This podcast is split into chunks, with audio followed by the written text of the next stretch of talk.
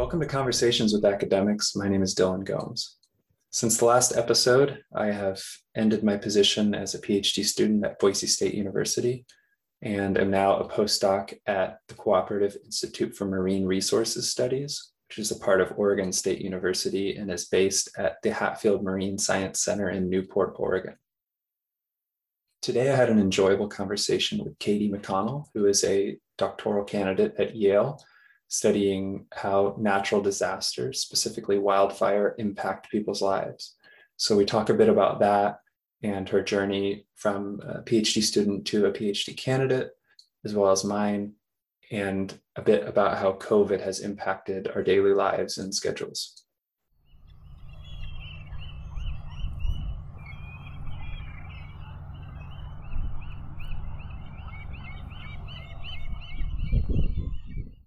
Well, um, I'll, I'll just give you a brief introduction and then you can kind of talk about what, what you do and, and what you're interested in.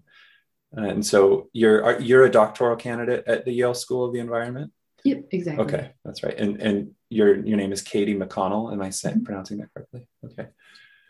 Well, well, Katie, thank you for um, being here, and I'll I'll let you sort of take it away and, and tell us a little bit about what you do and what your research questions are and the sorts of things you're interested in.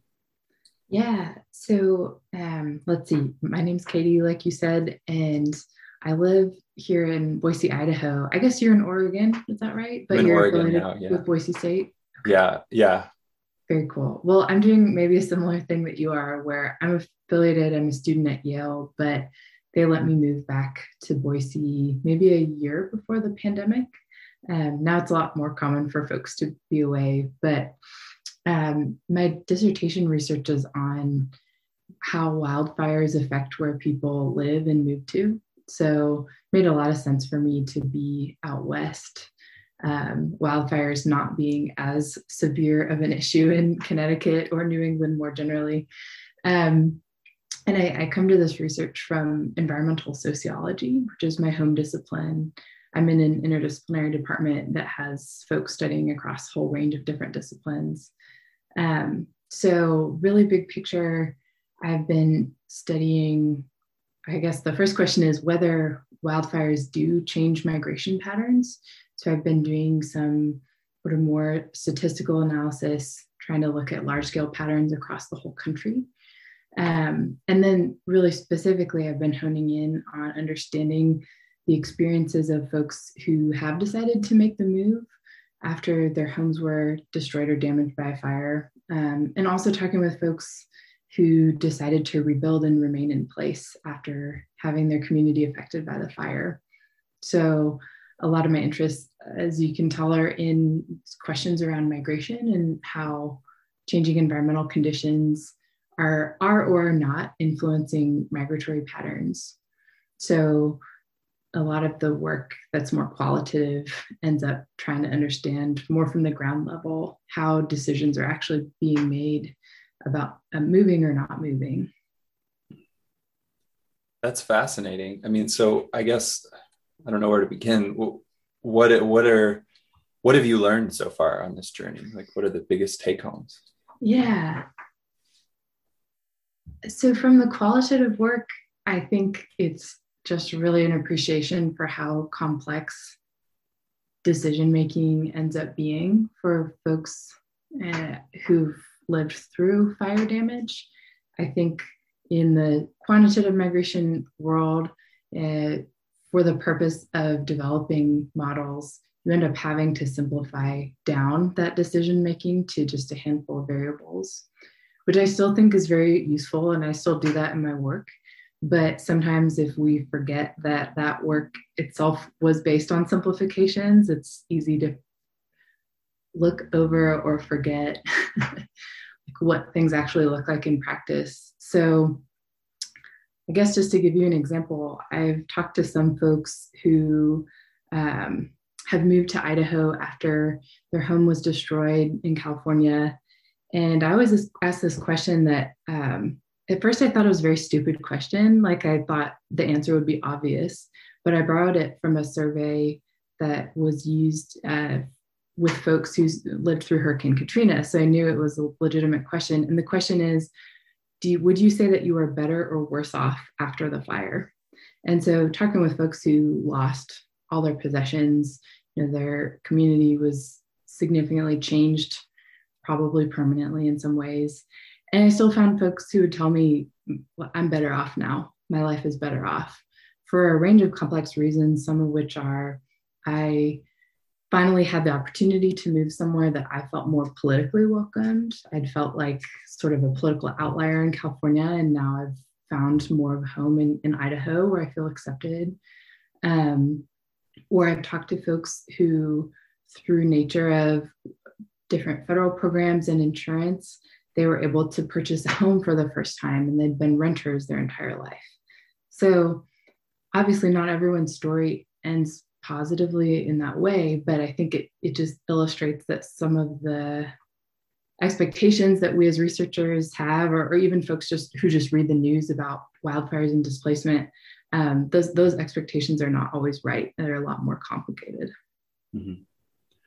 Yeah, and as so as you know, um, my my family were some of the people who lost their homes in some of the 2018 fires, and so I, I wasn't directly affected, but I I did go and visit them right after it mm-hmm. happened and saw sort of a smoldering house and and basically saw that all of their possessions were just disintegrated right yeah. and um, again you know i don't want to equate my my position mm-hmm. with actually experiencing this trauma um, but it did positively affect me because mm-hmm. after i returned home to boise where i where i then lived um, i got rid of a bunch of things i got rid of a wow. bunch of possessions that I realized were just cluttering my life. And I thought, wow. you know, I kind of went through the house. I said, if my house were to burn down, yeah. what things would I not miss? What things would I really not care about? What things do I really not use? Mm. And and that felt really freeing for me. Mm. Wow. Wow. That's amazing.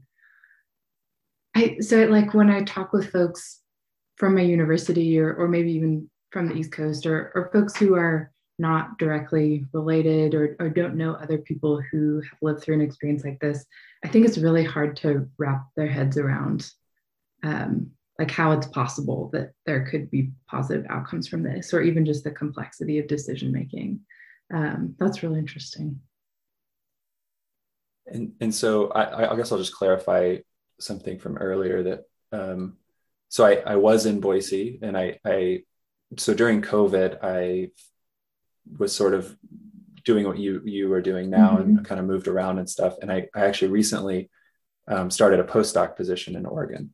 So awesome. I, I, have sort of left Boise, but this is sort of a segue into how has how has having that opportunity, uh, I you know for lack of better terms, of COVID and, and putting you in Boise, how has that affected your work? You you mentioned being out west and and being closer to where people are actually um, experiencing yeah. Well, first I'm going to shut my windows since there's a plane and I don't want the noise to mess things up. Um, so I had originally planned to do really extended in-person field work, uh, primarily in Butte County, California, talking with folks about the sort of recovery and reconstruction process following the Camp Fire. And I spent several weeks down there before the pandemic and have not left Boise for over a year at this point. So all of my plans of in-person field work for my dissertation, like largely out the window. Um, I may be able to do some again this summer, but you know my dissertation clock has continued to tick down. So uh, that unfortunately the qualitative work has ended up being a smaller portion of my overall dissertation.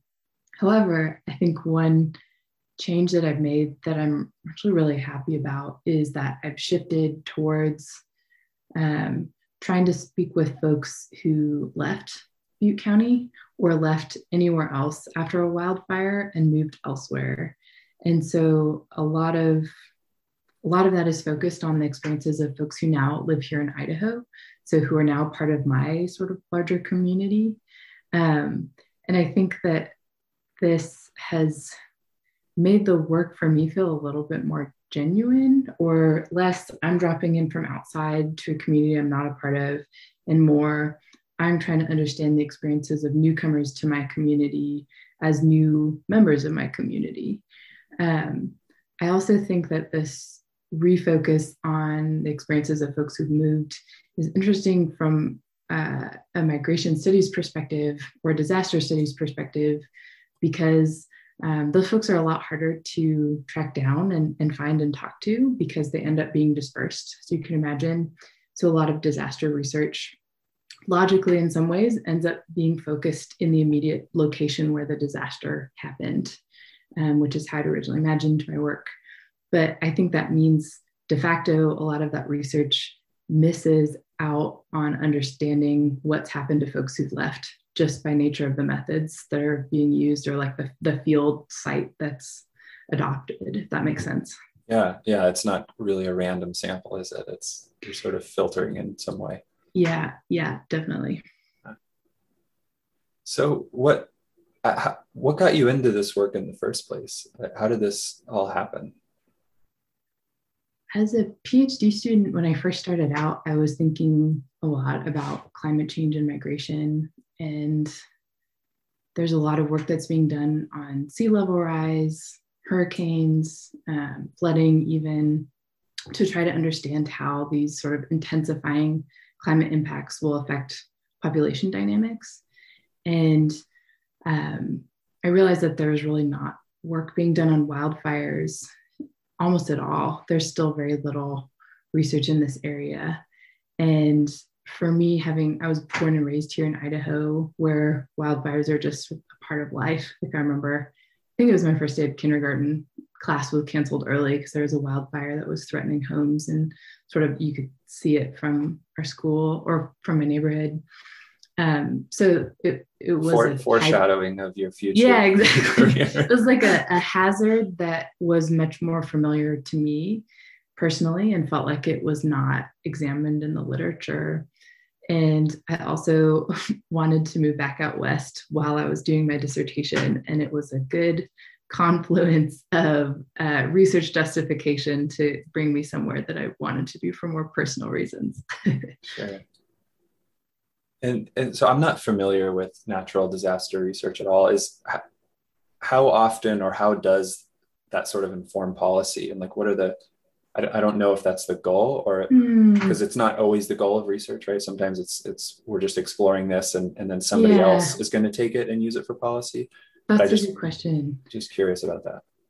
I think that probably really varies researcher to researcher and like which type of institution they're in. But my sense is that most folks doing disaster based work um, tend to try to get their research more in front of policymakers or they're doing it, there's an impetus towards like helping people or, or trying to um, gosh, trying to make the outcome after disasters less bad than it has to be. I'm trying to think of ex- specific examples I might give you. But I think that's a general ethos. It's definitely not basic research, I wouldn't say. Yeah.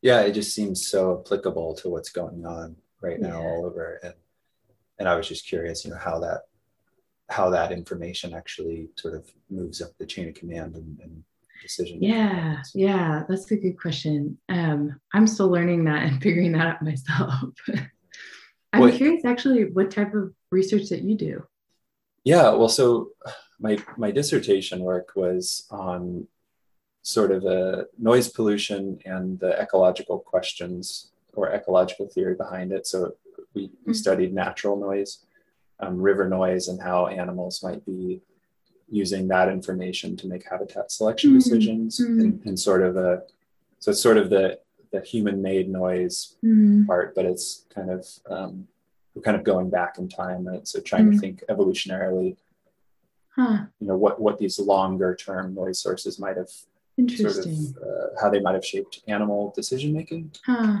um, but now i'm now i'm actually uh, and this is this is partially why I asked the question. I'm, I'm actually working with Oregon State and NOAA on some juvenile salmon survival uh, mm.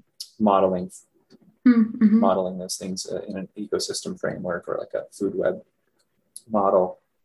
And part of the reason I'm, I'm, making this transition is my dissertation work didn't feel applied enough. Mm. It felt like I was you know, I was really interested in the questions. I, I found them interesting. I, I enjoyed the methods, but I, I wanted I wanted it to be just more easily, you know, plucked from the tree of knowledge and then applied to a scenario. Yeah. And yeah, and we're losing our our wild species of salmon um, pretty pretty dramatically. So, uh, so, so it, you know, it's a sort of a perfect perfect way for me Oh, to kind of really take what. I know in quantitative methods, but then start applying it. And I don't really know how that's going to be applied. It won't be applied by me. Um, so I, I'll, I'll still sort of my day to day job won't really change, right? Mhm. But but I, I guess I'll go to sleep at night feeling better about better about how I'm spending my time. That's really cool. And I know that's something that I've felt a big difference moving here to Boise and starting to collaborate and spend time with folks who are at Boise State. I think there's a really different ethos compared to Yale of working collaboratively with local organizations or, or governments, regional governments, to do some of that more applied work. Um, whereas at Yale, it's sort of uh, just tr- trying to publish in top tier journals is the primary goal, which um, sometimes does not feel in sync with answering questions that are really needed for communities. Yeah, yeah, and that it I- I think a second problem that might be related is we've we've tended to you know kind of silo ourselves into our own fields and Mhm. and Mhm. that's both you know from academia to uh, sort of apply you know policy and stuff like that but also like within academia and um, one thing one of the groups at, at boise state that I, I found really uh, exciting is that it's called the human environment systems yeah, working group they're and- great. Yeah. yeah and they're they're taking all these ideas from ecology and geosciences Mm-hmm. and human uh, sociology human behavior and Mhm. really trying to put them together to to understand the world Absolutely. I think they're awesome. And um, the work that's coming out of that department is really exciting. so um, i guess one of the questions i had that sort of goes back a little bit to to both you being a doctoral candidate currently and and me just finishing and, and moving Mhm. on. And i was just curious I, how how were your comprehensive exams? Did you did you have to do those remotely or were you in yale currently when you did those? And just what was that process like for you? Yeah, I was in New Haven then, and my process, let's see, for our school, it's different than other departments at Yale because all students are studying different things. So it would not make sense for me to take the same comps as my economist or biogeochemist colleagues who are also in my cohort. Um, so I developed a really long reading list of books and articles with the help of my dissertation committee and uh, read them for a year. and then at the end of that year, I spent two weeks full time writing responses to essay questions from my committee that were formed from the text that I'd put together. And I also had a data analysis component where I was given a data set and asked to analyze it in specific ways and report back. So oh pretty intense couple of weeks, but uh, I'm glad it's over. yeah and so did you have an oral exam component too or not Uh, so concurrently to the exams and writing essay responses, I was developing my dissertation prospectus, the proposal for the work I would do. And I did have an oral defense of that um, in front of my committee, yes. But it felt like weirdly dissociated. There were like these essay questions that I never talked with anyone about or received any feedback on other than that I passed them. And then the prospectus, which we had really long conversation about. Interesting. So, at, at, yeah, uh, the reason I ask is um, so mine were different to, to Uh, start. how but were yours? They um, so we had we had for the written part we had the option of taking the sort of traditional written exam, and and like you said, that was going to be different depending on your committee Yeah. and all sorts of things. Um, or you can write a review paper. Oh, And cool. so I chose to write the review paper because I was That like, you know, really yeah, two two birds with one stone kind of Yep. thing. Like let's Yep. have a publication at the end. Um, and so that that part went really well and I enjoyed that. And and cool. like you were saying, I mean, it was it was a couple of years of reading papers and really, mm-hmm. you know, it was more mm-hmm. work than I initially thought, but in the end, I was happy that I had that option. Mm-hmm. Um, but then then we had uh, we didn't have a, a, data analysis component, which sounds really interesting. Um, but we did have, or or I did have uh, oral exams, and that that was it was sort of you know your committee members either give you some reading materials or they don't. Um, mm-hmm. mo- most of mine didn't, and then and then it was about a three hour uh, sort of grilling period yeah. where they you know ask you questions and, and they're basically trying to figure out like do you do you know the things that you should know in ecology to in order to, to, mm-hmm. to, do your work to get a mm-hmm. phd etc um, and and it felt pretty brutal to me to be honest that sounds hard um, but but you know it, at the same time while i was doing it i I'm I'm I'm friendly with all of them. We mm-hmm. we all have working relationships, and mm-hmm. um, I didn't I didn't think they were going to fail me, and so it was it was sort of a, a bit of a weird balance of of like is this going well or you know are, I, I hope they don't fail yeah. I don't think they're going to, but but maybe I, they will because yeah. you can take it multiple times, and so it's kind of a weird experience. Yeah, I think it seems like there are different institutional cultures around how those exams are approached. Like I remember being advised by my dissertation chair that my desert my committee wouldn't let me take the exam unless they felt like I was ready for it and they expected that I would perform well enough to be able to pass it. So that was helpful that it w- but I do think there are other departments even at Yale where um, it's not so clear that you will pass if you take yeah. the exam. yeah, that's a good point. It does seem like the, you know, an advisor's role is to, to make not only make sure you're prepared, but but to let you know if you're not before yeah. you know yeah, exactly. like look, I don't I don't know if you should be taking this right now. You might want to yeah. take some extra time. Yeah. And that's true for the defense too, right? You know, the mm-hmm. final defense. Yep, absolutely. Pe- people absolutely. shouldn't really be failing. Um, yeah. I agree. Unless they're just like, well, I need to cross my fingers. Yeah. and, and for me, that the, you know, so we had the, the actual uh, public presentation and then a closed door defense with the committee. Right. And that closed door went so much better than my comps. I mean, it that's was, great. Everyone um, felt much more like colleagues at that point, and that's awesome. So. What What did you talk about as someone who's not gone through that process yet? Like, was it sort of an assessment of what, what you've done? Was it a conversation about what you hope to do next? What?